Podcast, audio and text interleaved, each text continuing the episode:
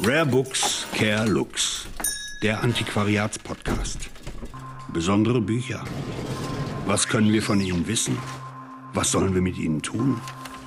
Was dürfen wir von ihnen hoffen? Was ist ein besonderes Buch? Solder, Antiquar und Show, Autorin, geben Auskunft. Blättern, bestaunen, beschnüffeln, bewerten, nehmen es in die Hand. Hören Sie zu.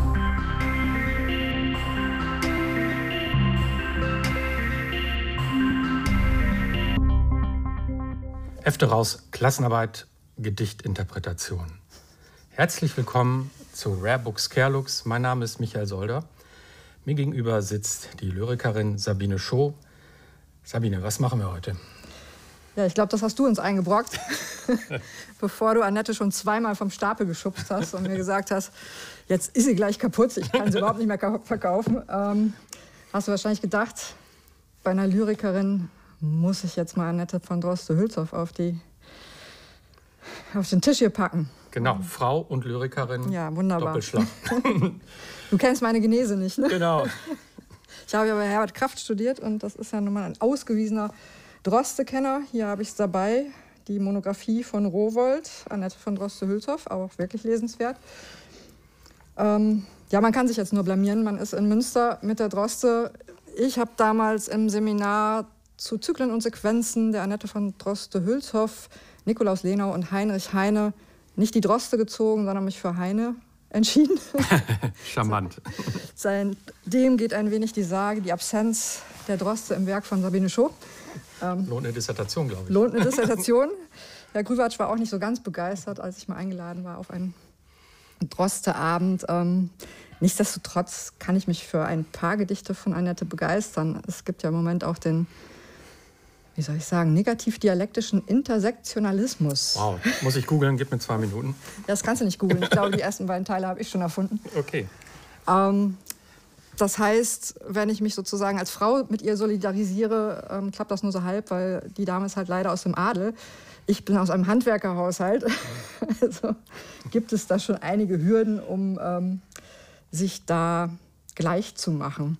Auch die Sehstärke ist nicht vergleichbar, die Größe auch nicht. Ich trage einfach keine Brille, weil genau. ich glaube, mein Adlerauge hält, bis ich umfalle. Ja, okay. Nein, tatsächlich ähm, ist es ein bisschen schwierig, hier in Münster über Annette Droste zu, zu reden. Das Oberseminar zu halten, was wir heute nicht halten. Wir müssen Wieder mal ein bisschen lockerer werden, denn der gute Studierende in Münster, was macht er? Der geht ins Freihandmagazin, leiht das Buch aus, verlängert es, bis es nicht mehr geht und bringt es dann ungelesen zurück und zahlt manchmal auch noch Strafe für Überziehungsgebühren. das ist eigentlich ja im Grunde das, was wir hier machen. Also ähm, wir ziehen die Bücher raus, wir betrachten sie als Buchobjekte, aber sind natürlich weit davon entfernt, jetzt ähm, mit Drost, ausgewiesenen Droste-Kennern und Kennerinnen mithalten zu können und zu wollen. Denn tatsächlich liegt auch ja, gut 25 Jahre nach meinem Studium ähm, das Interesse bei mir nicht mehr daran, ähm, literaturwissenschaftlich zu brillieren, sondern eben doch auf die andere Seite gewechselt zu sein.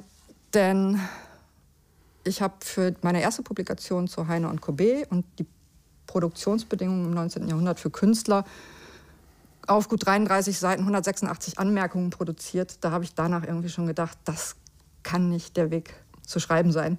Ähm, es sei denn, man macht es wie, ähm, wie heißt denn, ähm, jetzt komme ich nicht mehr auf den Namen, der komplett in die Fußnoten kippt. Aber das war nicht mein Begehr.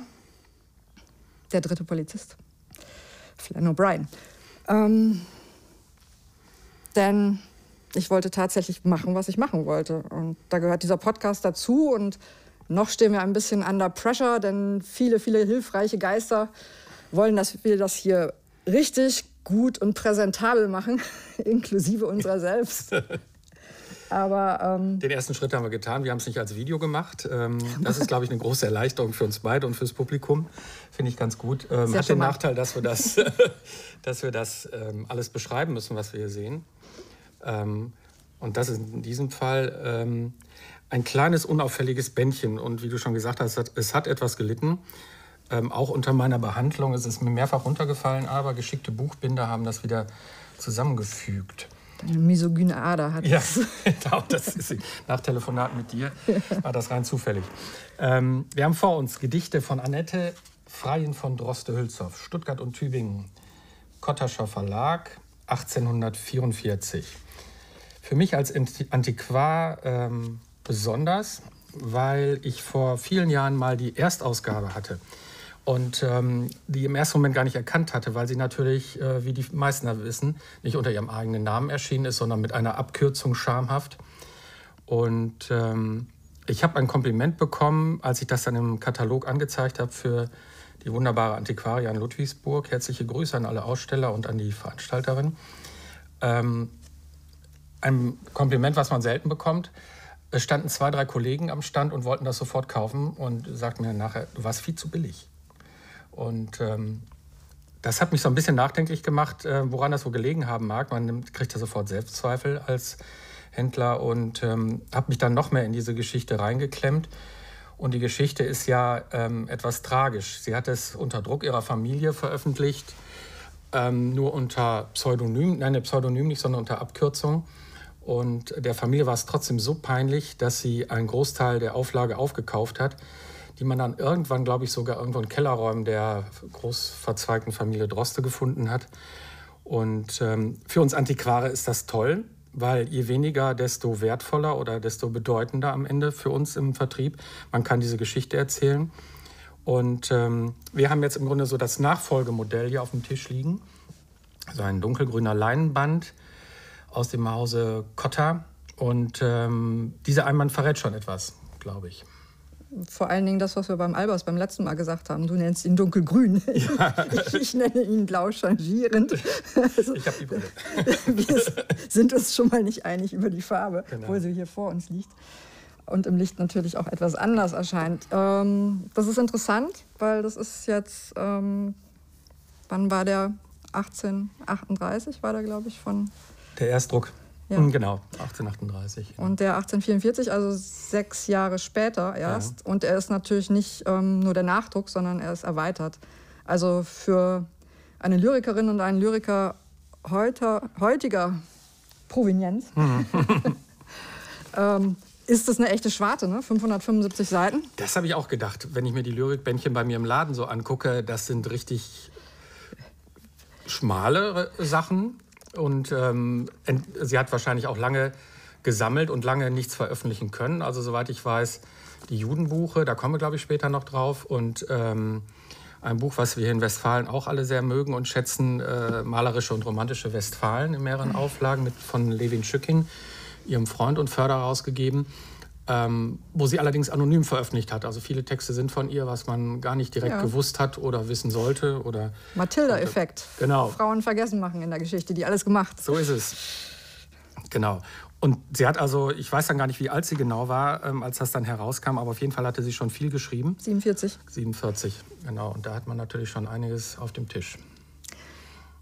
Spannend ist dabei, dass es ähm, Kotter ihr einen eigenen Einband spendiert hat. Ja. Das machst du eigentlich auch nur als Verlag, wenn du denkst, das gibt da Absatz. Kommt genau. Da kommt was. Ja. Und das liegt vielleicht auch an der 42 ist es, glaube ich, ist auf Betreiben auch von Schücking, der ihr vorher ein paar Texte abgeluchst hat, aber er hat dann manchmal auch was Gutes getan, auch wenn er sie hinterher wieder in die Pfanne gehaut, gehauen hat mit einem Kolportageroman, wo sie als intrigante ja. Dame dargestellt ist. Ähm, Nein, aber er hat sie, glaube ich, an dieses Morgenblatt ähm, der genau. Kotterschen Buchhandlung für gebildete Stände vermittelt und die Judenbuche hat richtig Geld eingebracht, muss sie, denn sie hat ja. sich damit in Merseburg die, ähm, ihr Fürstenhäuslein gekauft. Das finde ich eine tolle Geschichte, weil das würde man jetzt gar nicht so erwarten, denn ähm, so einen kleinen Einblick habe ich darin ja, was man so für ähm, Bücher bekommt und ähm, kenne die gro große Wehklage darüber, dass die Autorinnen und Autoren da äh, nur sehr, sehr schwer von leben können oder gar nicht oder was auch immer. Also das muss schon ein größer Betrag gewesen sein und das war, ist ja auch eine schöne Gegend und ich habe mir das gestern Abend noch mal angeguckt. Das ist wirklich ein amtliches Häuschen, was da steht.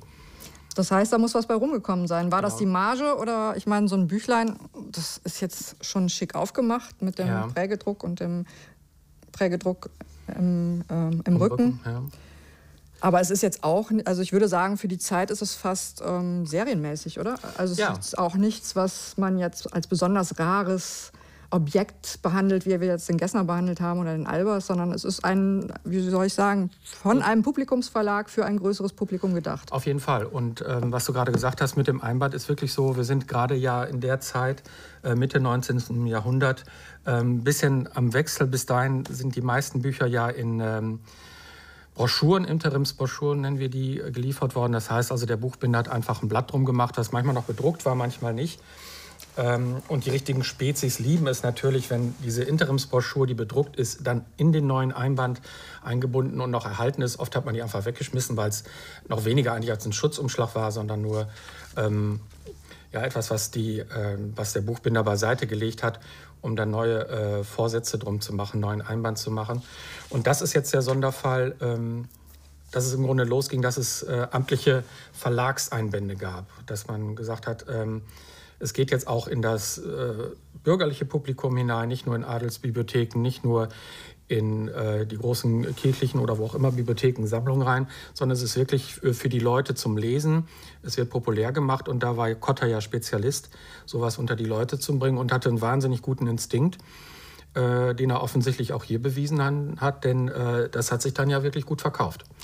Das ist interessant, weil du sagtest ja bereits, der die Verwandtschaft, die Werte, das ist ja häufig so bei mhm. Literatinnen und Literaten, wenn ihr jetzt zuhört. Mehr Support, Leute. gelegentlich schämt man sich, man weiß auch nicht so richtig, was die Tochter da will und macht. Andererseits hat Therese Droste, also ihre Mutter, ja schon selber gedichtet und ähm, das an Namenstagen auch ganz gerne vorgetragen. Auch ambitioniert in Hexametern. Mhm. Ähm, das bringt nicht mal ich zustande und muss nachschlagen. Also das ist ja Kann immer so bei besuchen. Ja, das ist ja mal so bei Lyrikerinnen und Dichterinnen mhm. heutzutage nach dem Motto, da sollst du dann auch mit dem Dactylus noch mal glänzen, ja. der eben das Sechsmaß für den Hexameter ist, musste ich mhm. gestern auch nochmal nachschauen. Ist jetzt nicht das, was ich anstrebe, aber das muss dann Annette von ihrer Mutter und auch durch ihren Hauslehrer ähm, perfektioniert haben und ja. das auch sehr gut beherrscht haben. Das ist uns bekannt durch die Ilias oder Klopstocks Messias natürlich, ja. der war so en vogue. Es gibt dann einen, einen Sinneinschnitt, das ist auch durchaus nicht nur etwas Äußerliches in der Lyrik, wenn man die Pausen in der Mitte des Satzes setzt. So erklärt dann auch unter anderem Goethe Schiller den Alexandriner, dass mhm. es schon ein dialektisches Versmaß ist. Also da könnten wir auch einsteigen, aber da habe ich null Lust zu und das werden wir auch nicht machen. Da gibt es Berufenere als ich. Ich habe trotzdem eine Frage dazu. Und zwar glaubst du, ähm, sie war ja äh, sehr, sehr fit in, äh, also sie hat ja eine außergewöhnlich gute Ausbildung erhalten bei äh, Privatlehrern und was ich nachgelesen habe, also mhm. sehr viele Sprachen gesprochen, unter anderem auch sehr gut Griechisch und Latein und war auch sehr gut in der Antike zu Hause. Hat sich das ausgewirkt nach deiner Wahrnehmung auf ihre Gedichte? Kann man irgendwie sagen, das, das sind so auch Antike oder ähm, naja, also diese Form des Homeschoolings im Adel, mhm. die wir jetzt heute im bürgerlichen Publikum haben, aber unter, unter anderen Bedingungen, also die ähm, hat natürlich auf musische, gerade bei Frauen, mhm. auf musische Ausbildungen gesetzt. Sie ja. war ja auch, das darf man nicht vergessen, sie war eine ziemlich gute Komponistin. Ja. Sie stand mit Clara und ähm, Robert Schumann im Austausch, ja. hat dafür ein Libretto geschrieben, er hat ein Gedicht von ihr vertont und genau. ähm, hat aber dann auch bei der Oper irgendwie gemerkt, dazu sagt sie, Opertexte schreiben ist etwas ja so Klägliches und Handwerksmäßiges. Also im Grunde ja. ähm, würde ich dann sagen, klar, man hat die Ausbildung genossen, ja. Sie hat die Ausbildung genossen und ähm, hat die antiken Dichter mit Sicherheit auch studiert ja. und hat sich mit zwölf in die Hexameter geschmissen, ja. aber vier Jahre später wurde ihr der Schiller von ihrer Mutter weggenommen. Also ähm, bitter, bitter. Bitter, bitter. Ich, das ist ja der Teil, den ich an Herbert Kraft dann eigentlich noch lieber mag, seine Schiller-Studien.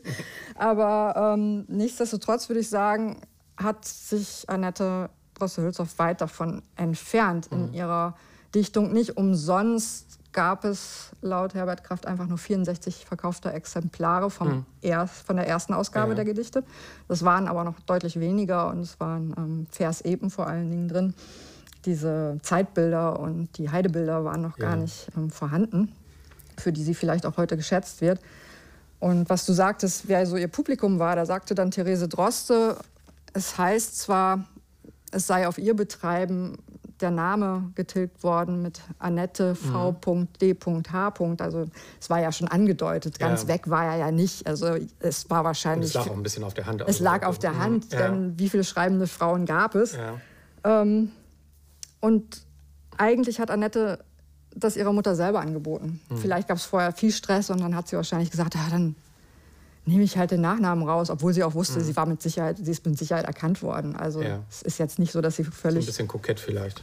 Ja, vielleicht ist es sogar, ähm, hat sie die Geschichte vorweggenommen, weil man mhm. das jetzt so gut erzählen kann. Und Therese Droste sagte dann beim Erscheinen 1844 der Kotterschen Sammlung, ähm, die Gedichte scheinen mir sehr schön zu sein. Übrigens gefallen sie nicht überall. Alles, was zum gelehrten Stand gehört, ist für sie eingenommen. Auch in der gebildeten Bürgerwelt machen sie Glück. Aber der Adel ist allgemein dagegen. Sie behaupten, sie wären unverständlich. Ich glaube, es verdrießt sie, dass ein adliges Fräulein sich so öffentliche Meinungen aussetzt. Also, ich glaube, ihre Mutter war da durchaus auch nicht unkritisch bezüglich dessen, was man so als Schriftstellerin einsteckt in dieser Zeit und erst ja. recht, wenn man einem bestimmten Stand ent, entstammt. Wobei man ja sagen muss, womit sie dann ihre erste richtige Kohle gemacht hat mit der Judenbuche, mhm. das ist gerade schwer en vogue.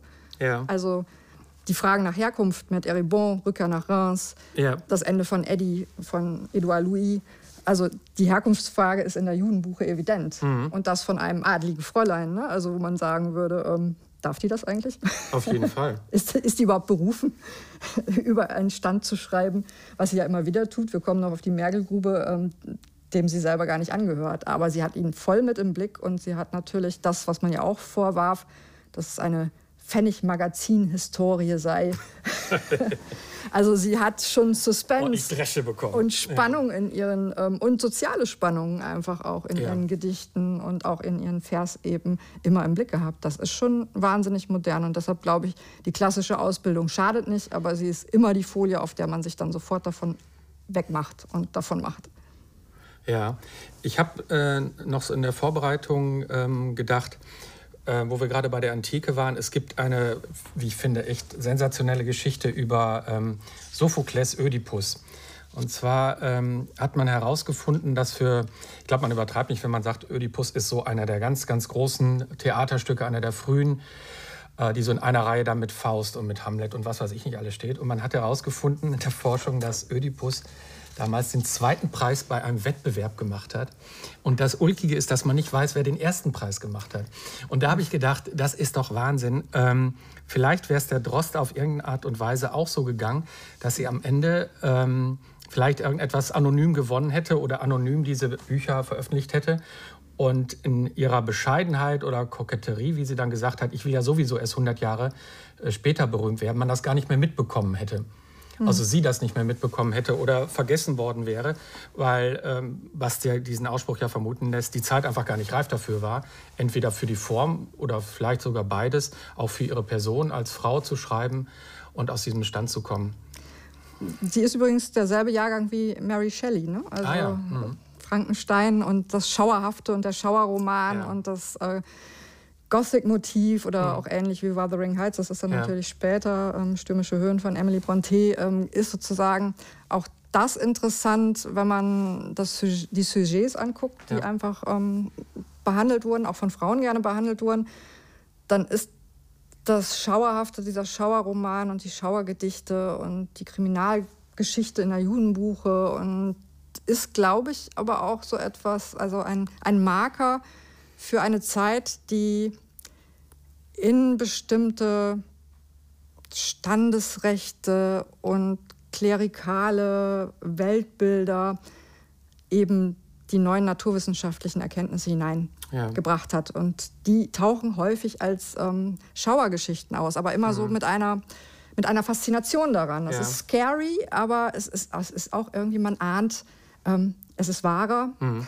Ja. Es trifft die Sache, es ist Erkenntnis mhm. und das andere ist halt so ein bisschen Volksglaube in den Pyrenäen, den sie ja. auch geschrieben hat. Also daran arbeiten sich viele auch im 19. Jahrhundert ja noch ab. Also ich habe ja in Brasilien gelebt, der Guimarães Rosa, der im Grande Sertão, der im, im, im Interior Brasiliens spielt, der arbeitet, das ist äh, der brasilianische Ulysses heißt mhm. es, der arbeitet sich nur daran ab, dass ja. es so diesen Volksglauben gibt und gleichzeitig der Glaube an eine höhere Instanz einfach weg ist und was kommt dann. Ja. Also es ist eine Vorbereitung unserer heutigen Welt, würde ich sagen. Und da ist sie ganz nah dran und beschreibt auch, also in der Mergelgrube würde ich sagen, tatsächlich eine Dystopie. Also sie beschreibt sich da ähm, selber schon als versteinert, als Petrefakt einer ja. Zeit. Als, sie nennt es Mumie, aber im Grunde ist sie selber dabei, sich zu denken als eine, heute würde man im Anthropozän sagen, als eine Welt ohne Menschen, obwohl im Anthropozän ist es gerade umgekehrt, ne? also die Inversion. Ja.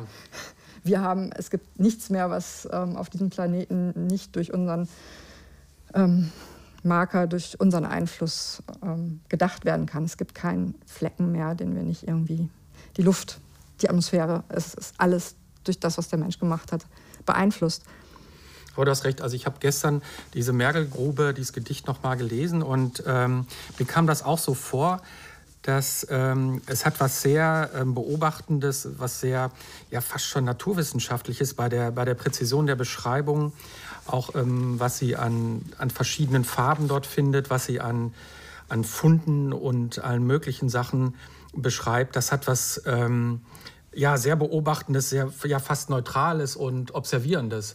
Ähm, dieses ganze Gedicht, ähm, bis es dann zu der Begegnung mit dem Schäfer kommt. kommt ja, genau. genau.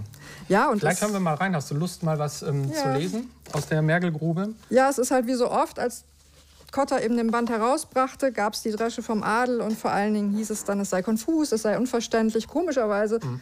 begegnen mir all die Dinge selber heute noch. Also wenn man Dichtung macht, wie ich sie mache. Ähm, verdeckt misogyn. Ja, verdeckt misogyn, auch das. ähm, auch die, ähm, ja, im Grunde die Verlagsgeschichte ist eine ähnliche, denn meine erste Ausgabe war auch noch unter einem anderen Namen, nicht, und nicht unter, mein Name war nicht ge, getilgt oder nur angedeutet, aber es war, es, äh, meine, Thomas Kling trat an mich heran und sagt, wir machen jetzt in dieser Reihe beim Axel Marquardt im Europa Verlag, der bringt da sowas raus, da machen wir jetzt das Buch zusammen. Ich wusste aber gar nicht, was das heißt. Wir machen jetzt das Buch zusammen ja. und es war eine Entdeckerreihe, das heißt verschiedene ähm, Autorinnen und Autoren entdeckten andere. Meistens haben sie aber exhumiert. Also lebende Autoren wurden selten entdeckt. Sarah Kirsch hat ihren Mann entdeckt, der lebte dann auch noch. Das heißt, war irgendwie ganz hilfreich. Alle anderen haben irgendwie Nikolaus Lenau entdeckt oder Eugenio Montale. Also Robert Gernhardt, Paul Auster waren auch dabei. Also es war schon eine stattliche Reihe. Aber dann stand da eben Thomas Kling entdeckt Sabine Schoh. ein sensationeller Titel. Ein sensationeller Titel. Da, genau. da fühle ich mich auch so ein bisschen ähm, ja. wie die Droste im ersten Anlauf. Ich habe nie aus dem Buch lesen wollen, weil mhm. ich den Titel so bescheuert fand. Und äh, eigentlich dieses Album, ich habe mich ja um das Familienalbum der, eines ähm, bei Rümpelfix hier in Münster gekauften Fotoalbums gekümmert und mich ja. anhand der, entlang der Fotos geschrieben und so eine Mentalitätsgeschichte der 50er, 60er Jahre, mhm. Wirtschaftswunderland, ähm, Deutschland im Blick dabei gehabt und habe das Album genannt. Mhm. Also es stand dann aber eben nach dem Vorwort ja. von Thomas Kling stand dann Album und im zweiten Anlauf 2008 das ist wieder bei Cookbooks rausgekommen. Da gab es dann Album und das ist sozusagen mhm. fast eine Engführung, eine Parallelführung ja. dieser beiden. Ähm, obwohl da war es umgekehrt, weil dadurch, dass Thomas Kling auf dem Titel war, war es ganz gut verkauft worden. also, das war paternalistisch, aber wenn es für den Verkauf hilft. äh, ja, da gab es immer noch was dafür, das stimmt schon. Na, insofern ähm, ist es da tatsächlich eine, ist da eine Parallelität vorhanden mit dieser ähm, etwas kuriosen Editionsgeschichte, wie die Droste in die Welt kam. Und ja, lesen wir doch mal was aus der Mergelgrube, um so ein bisschen zu zeigen, vielleicht, was das bedeutet, wenn man. Wie das klingt, genau. Wenn man sagt, es ist scary und es ist ähm, von der Naturwissenschaft inspiriert eher als vielleicht von Plinius und Aristoteles. Und ich fange nicht ganz von vorne an, aber man kriegt dann schon mit, ich muss es auch nicht na nacherzählen. Vor mir um mich der graue Mergel nur. Was drüber sah ich nicht, doch die Natur schien mir verödet und ein Bild erstand von einer Erde mürbe, ausgebrannt. Ich selber schien ein Funken mir, der doch erzitterte in der toten Asche noch. Ein Findling im zerfallenen Weltenbau, die Wolke teilte sich, der Wind war lau, mein Haupt nicht wagt ich aus dem Hohl zu strecken, um nicht zu schauen der Verödung Schrecken. Wie Neues quoll und Altes sich zersetzte. War ich der erste Mensch oder der letzte? Ha! Auf der Schieferplatte hier Medusen. Noch schienen ihre Strahlen sich zu zücken, als sie geschleudert von des Meeres Busen und das Gebirg sank, sie zu zerdrücken. Es ist gewiss, die alte Welt ist hin. Ich petrefakt, ein Mammutsknochen drin. Und müde. Müde sank ich an den Rand der staubgen Gruft. Da rieselte der Grand auf Haar und Kleid mir. Ich ward so grau wie ein Laich im Katakombenbau. Und mir zu Füßen hört ich leises Knirren, ein Rütteln, ein Gebröckel und ein Schwirren. Es war der Totenkäfer, der am Sarg soeben eine frische Leiche barg. Ihr Fuß, ihr Flügelchen emporgestellt, zeigt eine Wespe mir von dieser Welt. Und anders ward mein Träumen nun gewandet. Zu einer Mumie ward ich versandet. Mein Linnen staub, fahlgrau mein Angesicht. Und auch der Skarabäus fehlte nicht. Also das ist schon. Puh. Also da würde ich sagen, da ist sie halt dann doch ganz weit vorne dran und ich ärgere mich vielleicht ein bisschen, mich dann für den etwas leicht, leichtgängigeren Heine entschieden zu haben. also. Auch das gibt wieder Dresche.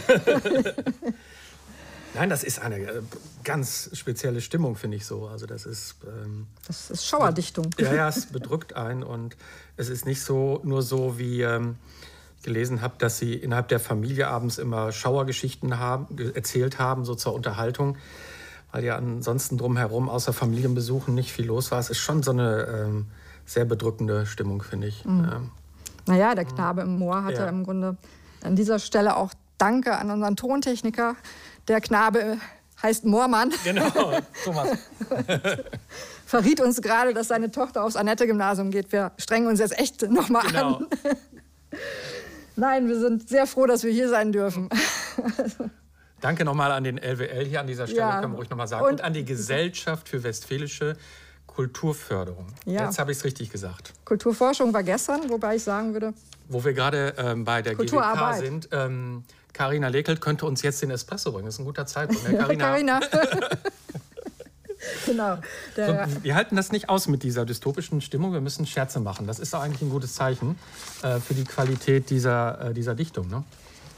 Ja, es, es, ist ja auch das, was du sagtest. Ähm, eigentlich ist das ein Antiquar, also für den Antiquar ein sehr dankbares Gedicht, denn es kommt ein Buch vor. Ja. Was selten in Gedichten vorkommt, ist A, ein Personal, hm. also ein, das einen Namen trägt. Ja. Dass Leute angesprochen werden mit Walter Edelgard oder sonst ja. wie. Ähm, und es ist auch selten, dass sozusagen ein Text im Text als Objekt, als Buchobjekt benannt wird. Das ist natürlich irre spannend für uns.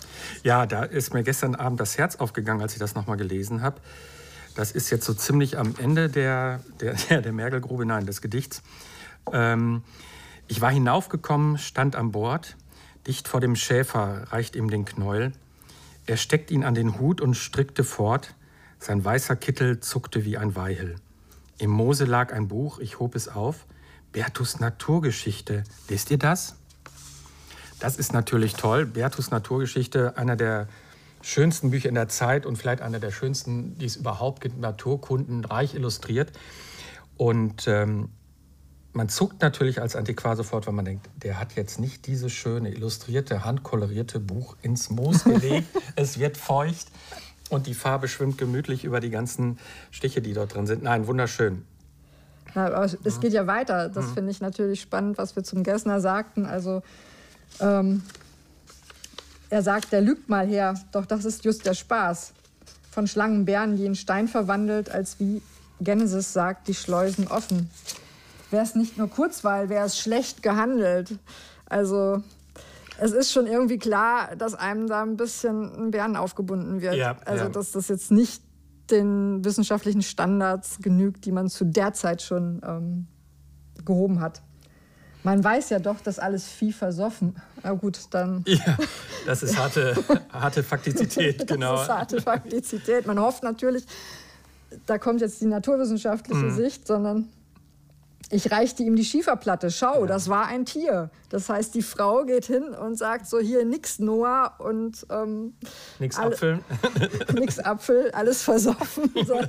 da zwinkert er die Brau und hat mir lange pfiffig nachgelacht, dass ich verrückt sei, hätte er nicht gedacht. Ja, das heißt, die Frau ähm, hat es mit dem Volksglauben in den Pyrenäen gar nicht so sehr, sondern durchaus mit wissenschaftlichen ja. Beobachtungen. Was schlichtweg wieder daraus gemacht worden ist, die Dame war halt kurzsichtig, deshalb hat sie sich alles ganz genau und ähm, ja, bis hin zu den Flüglein vom ja. Käfer anschauen können, was Emily Dickinson genauso vorgeworfen worden ist. Die Frau hat 1700 x Gedichte geschrieben während des Sezessionskriegs und hat elf irgendwie auch zu Lebzeiten veröffentlicht, nicht mal unter ihrem Namen, auch ähm, mhm. mit, mit, Gönnern, die ihr wahrscheinlich gut zugeraten haben, wie sie es machen soll. Und dann ja. hat sie wahrscheinlich schon keinen Bock mehr gehabt, was ich total gut verstehen kann, und gesagt, dann mache ich das gar nicht, sondern mache ich es für mich. Und ähm, da ist es ähnlich gelaufen, also wo ich dann denke, die war, da wird so drüber gebügelt im Sinne von, ja, die war ja kurzsichtig, die hat Amherst nicht verlassen. Komischerweise schreibt die während des Sezessionskriegs fast, ja, ich würde sagen, mindestens ja, ein Drittel ihrer Gedichte ausschließlich ja. über den Tod. Ja. Und sehr genau beobachtet. Er hörte Flybus when I died. Ja. Also das ist, ähm, oder wie sie Schmerzen beschreibt, physische Schmerzen. Pain has an element of blank, it cannot recollect. Also das, ähm, das ist genau beobachtet, das ist Phänomenologie angeschaut, intrinsisch in sich reingehorcht, wie ist es denn? Und das ist kein Kirchenlied, wie man ihr gesagt hat. Dann guckte man auf, so auf die Strophen und sagt, ach, ja. das ist ja ganz einfach gebaut, das ist ja. Kirchenlied. Die Dame guckt in den Hausgarten. Und Rüschhaus hatte ja auch so einen hübschen Garten. Und ähm, also das, da wird dir schon per se was übergebügelt, was ja. man von dir als Frau verlangt, was du an Dichtung beisteuern sollst und was man dir auch nicht zutraut. Also schlichtweg auch nicht zutraut. Ja. Und so wird auch die Bildung häufig gewesen sein. Aber sie hat sich ja da doch deutlich herausgewunden. Denke ich auch. Wie ist das, ähm, so eine grundsätzliche Frage bei, bei Gedichten, ähm, bei Lyrik? Ähm, ich kann mit einer ganz banalen Erfahrung aufwarten als Antiquar im Laden.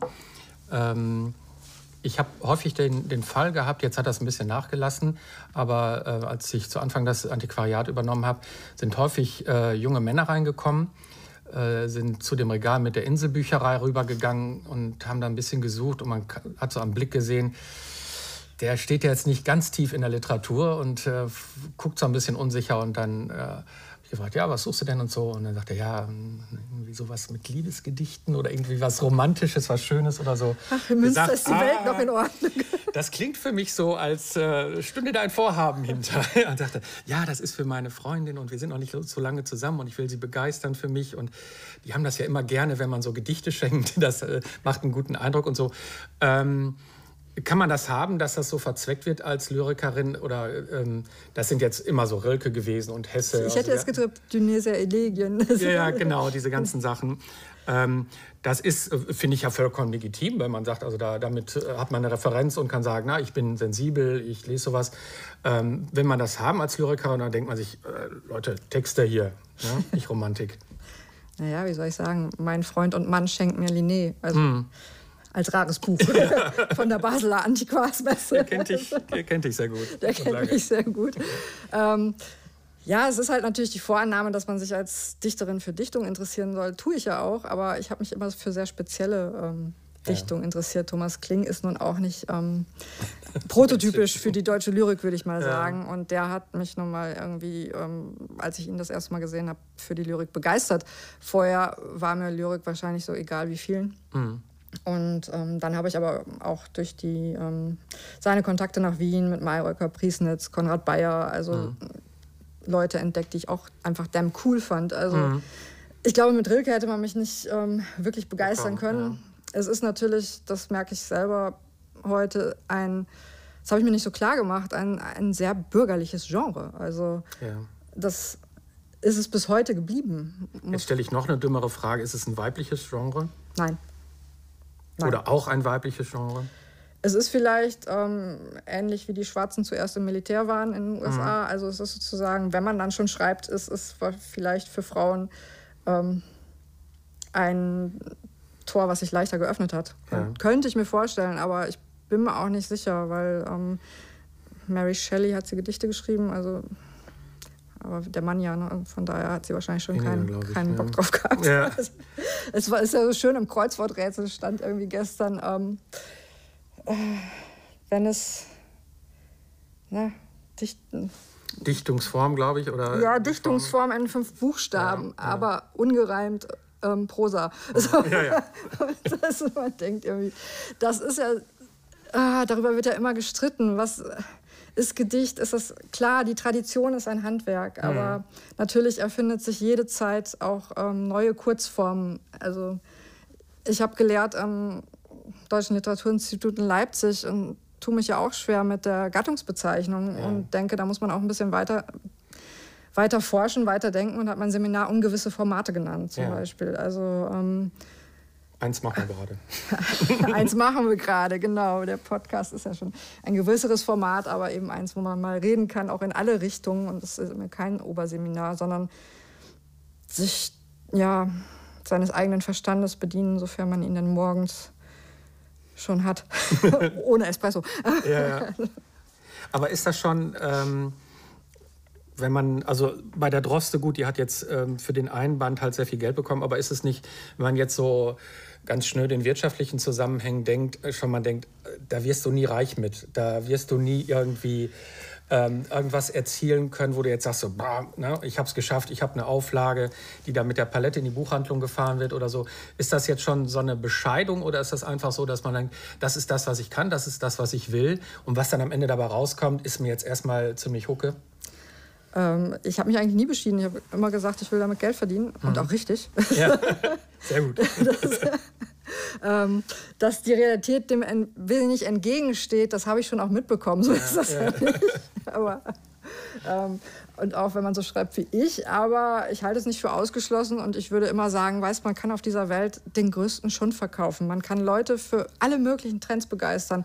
Warum nicht für Lyrik und dafür viel Geld ausgeben? Also wenn ich sie für irgendeine komische App oder mhm. ähm, was anderes begeistern kann, dann brauche ich eigentlich nur den richtigen Vertriebsweg, die richtige Werbung, dann kriege ich das schon mhm. an die Leute gebracht. Aber ja. leider ist sozusagen die Verlagslandschaft ist auch nicht so State of the Art, was ähm, Marketing angeht, also in Bezug ja. auf das, was alles jetzt sonst noch so existiert. Also weil es vielleicht eben auch noch ähm, in der bildenden Kunst ist es ganz anders. In der bildenden Kunst sind ähm, viel mehr Überschreitungen der Gattungsgrenzen möglich als ja. in im Literaturwesen und im Betrieb, wo man immer irgendwie noch in Romanen denkt und nicht in ungewissen Formaten, nicht in Hybridformaten. Ja. Wir sprachen schon davon, warum müssen, müssen Bücher immer so aussehen, wie sie aussehen. Ja. Warum geht man da nicht mal andere Wege? Es muss ja nicht immer teuer sein, aber es, das Zielpublikum oder die Leute, die man im Blick hat, da mutmaßt oder geht im vorauseilenden Gehorsam davon aus, dass sie das nur so nehmen. Ja. Dann muss es eben der neue Roman sein, dann muss es erzählt sein, dann darf es keine Sprünge geben, dann muss, es, dann muss eine Stringenz in der Form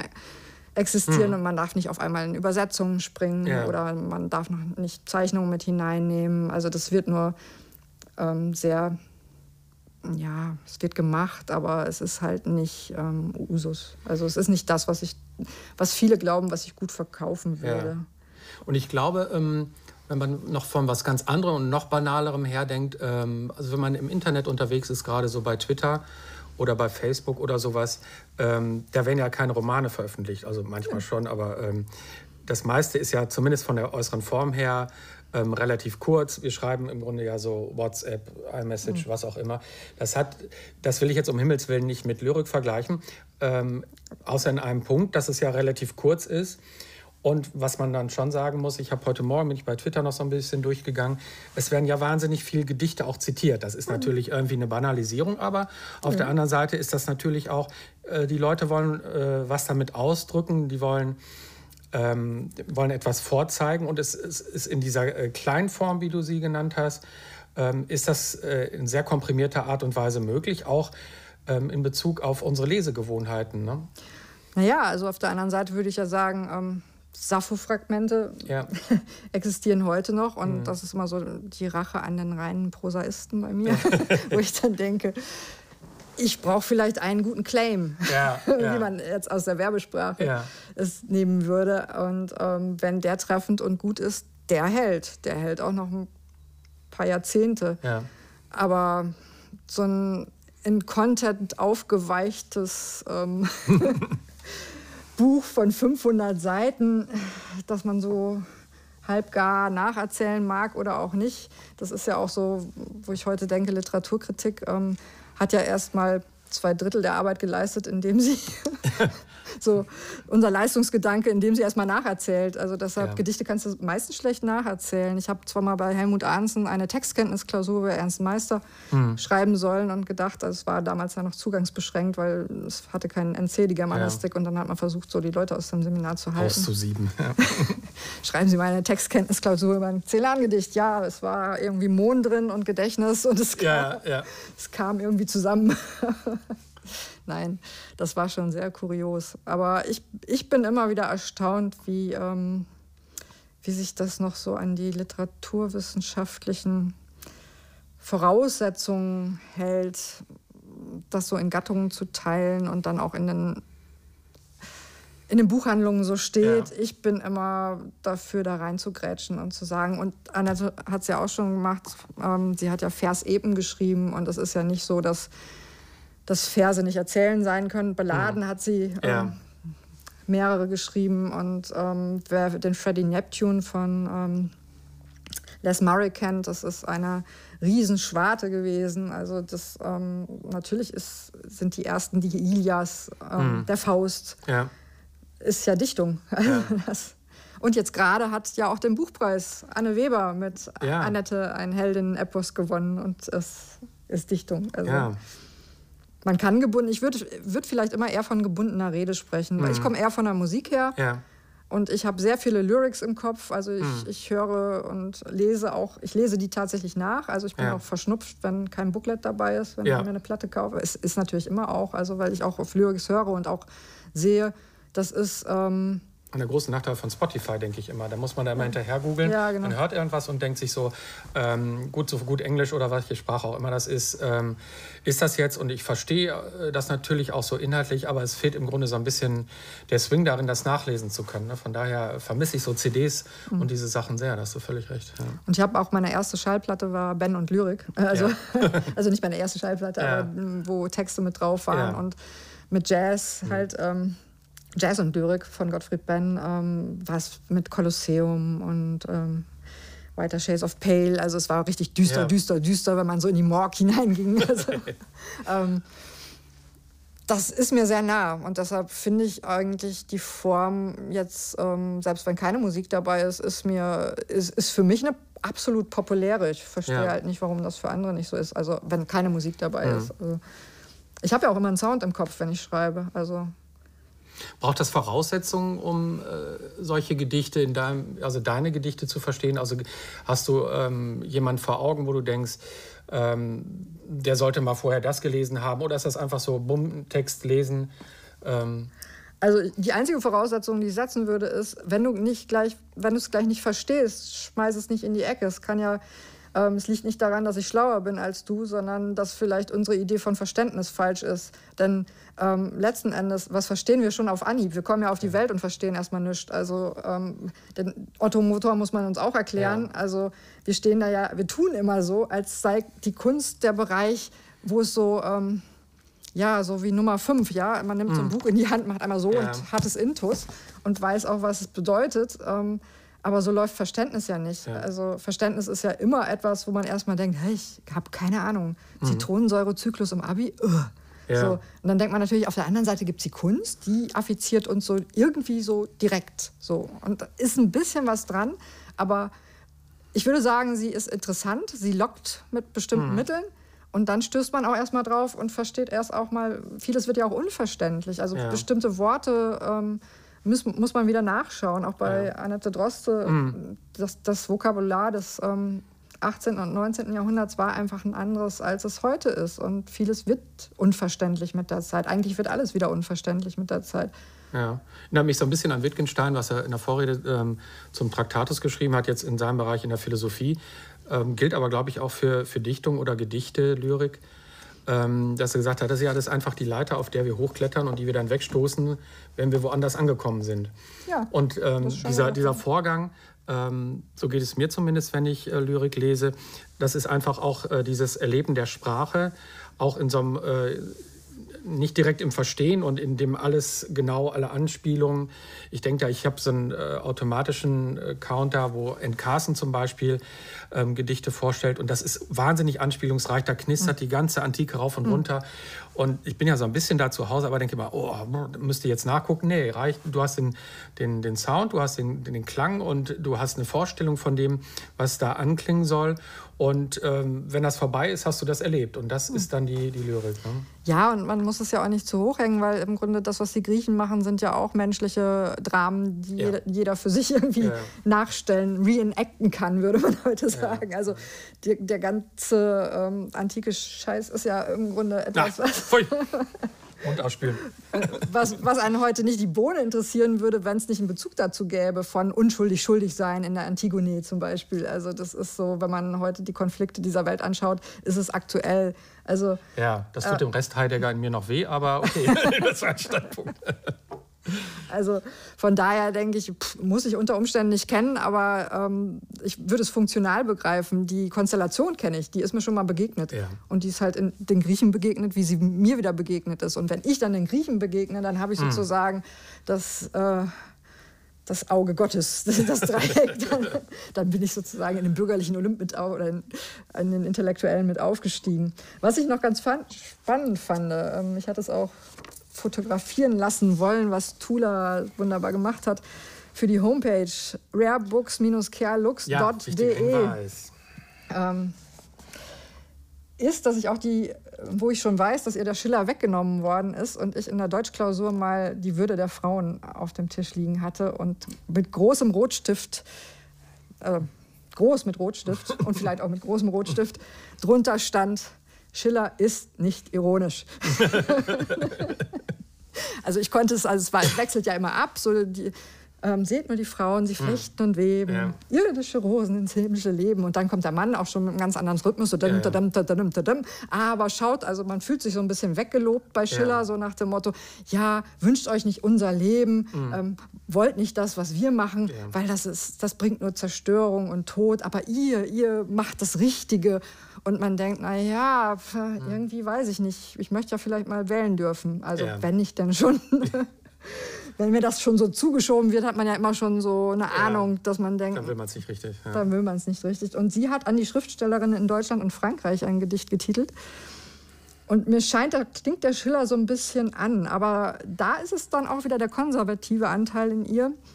Einerseits sagt, äh, spricht sie in Versen, das lyrische Ich in Versen, was man heute auch guten Gewissens nicht mehr so nennen muss, ähm, auch wenn es die Literaturgeschichte gerne nochmal macht. Vielleicht spricht man eher von Adressierten und Adressaten. Und übrigens, wenn das lyrische Ich spricht, ist es manchmal auch unverstelltes Autoren-Ich mit lyrischen Mitteln. Das muss man auch mal einfach, ähm, also dumm. so sagen. Ähm, nur weil ein, ein Text dazwischen gebracht ist, ist es noch nicht unbedingt ähm, Fiction is not by changing names, heißt es auch schon mal. Wart denn der Führer euch nicht angeboren in eigener Brust, dass ihr den Pfad verloren? Einmalseits ähm, gibt sie das so vor, dass sie sagt, ähm, ihr habt den auch in euch, ja. macht da mal was mit. Aber zum Ende hin nimmt sie das alles so ein bisschen wieder zurück. Ja, treibt der Geist euch, lasst Standarten ragen. Also schon so, so die Freiheit führt ähm, ja. das Volk auf die Barrikaden. Ne? Aber ähm, Ihr wart die Zeugen wildbewegter Zeiten, was ihr erlebt, sie spricht die Frauen an, das lässt sich nicht erschlagen.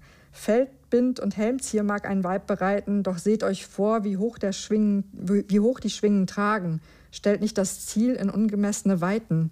Der kecke Falk ist überall zu finden, doch einsam steigt der A aus Alpengründen. So nach dem Motto, na, flieg besser nicht zu hoch. Also dieses, also einerseits will sie das so, ja. so mit bereiten, andererseits nimmt sie sich diesen Schiller noch so ein bisschen an, habe ich so das Gefühl, und sagt, naja, ähm, ganz da oben ist auch einsam, probier es erst gar nicht, mach mhm. nicht glücklich und so. Und ja. ich denke dann immer, hm, ich möchte es erstmal selber probieren und wenn ich dann denke, so wie im Stevie Nicks Landslide. Also ähm, wenn ich da mal auf dem Berg war, dann drehe ich halt um und denke, es ist vielleicht doch nicht so toll. Aber Oder die Flügel abschmelzen. Genau, aber dann, dann kann ich ja immer noch zurückgehen. Aber ja. erst zu sagen, ja, pff, lass es besser. Also wo ich sagen würde, nö. Also da finde ich sie dann auch wieder in einigen Teilen wirklich ähm, zu zaghaft. Oder also aber das, das geht immer, das ist nicht linear, das ist auch nicht kohärent und das mhm. macht es ja auch wieder spannend. Also. Auf jeden Fall. Ja, ich glaube, das war's für heute. Ähm, ich habe eine Menge gelernt und ähm, mehr beschreibend als denkend. Mehr beschreibend als denkend und ähm, kann jetzt ein bisschen besser verstehen, ähm, vielleicht, wo es bei Lyrik, bei Lyrikerinnen besonders ähm, drum geht. Und ja, danke herzlich für diesen Einblick, Sabine. Das war wirklich ganz spannend für mich, weil äh, im Vergleich zu dem ähm, gestern, den wir zu Anfang besprochen haben, was ja vielleicht so ein bisschen als Antiquar mein Terrain war, ähm, der Albers, wo wir uns in der Mitte getroffen haben, habe ich mich so ein bisschen jetzt rausgehängt in dein Terrain der Lyrik rein und äh, fand das ganz spannend und ich hoffe, die Hörerinnen und Hörer auch. Und ähm, das letzte Wort hast du. Ja, wo du sie schon zweimal runtergeschubst hast. Schließt sie jetzt. Schließt noch es war das Taschenbuch. Es war das Taschenbuch. Herzlichen Dank, alles Gute und bis zur nächsten Folge. Da gibt es nämlich was ganz, ganz Hartes, ein richtig dickes Bett. Kritik der reinen Vernunft, da bin ich dann wieder zu Hause, sage ich jetzt mal ganz breitschultrig. Und ähm, wir hören uns in zwei Wochen. So ist es. Tschüss.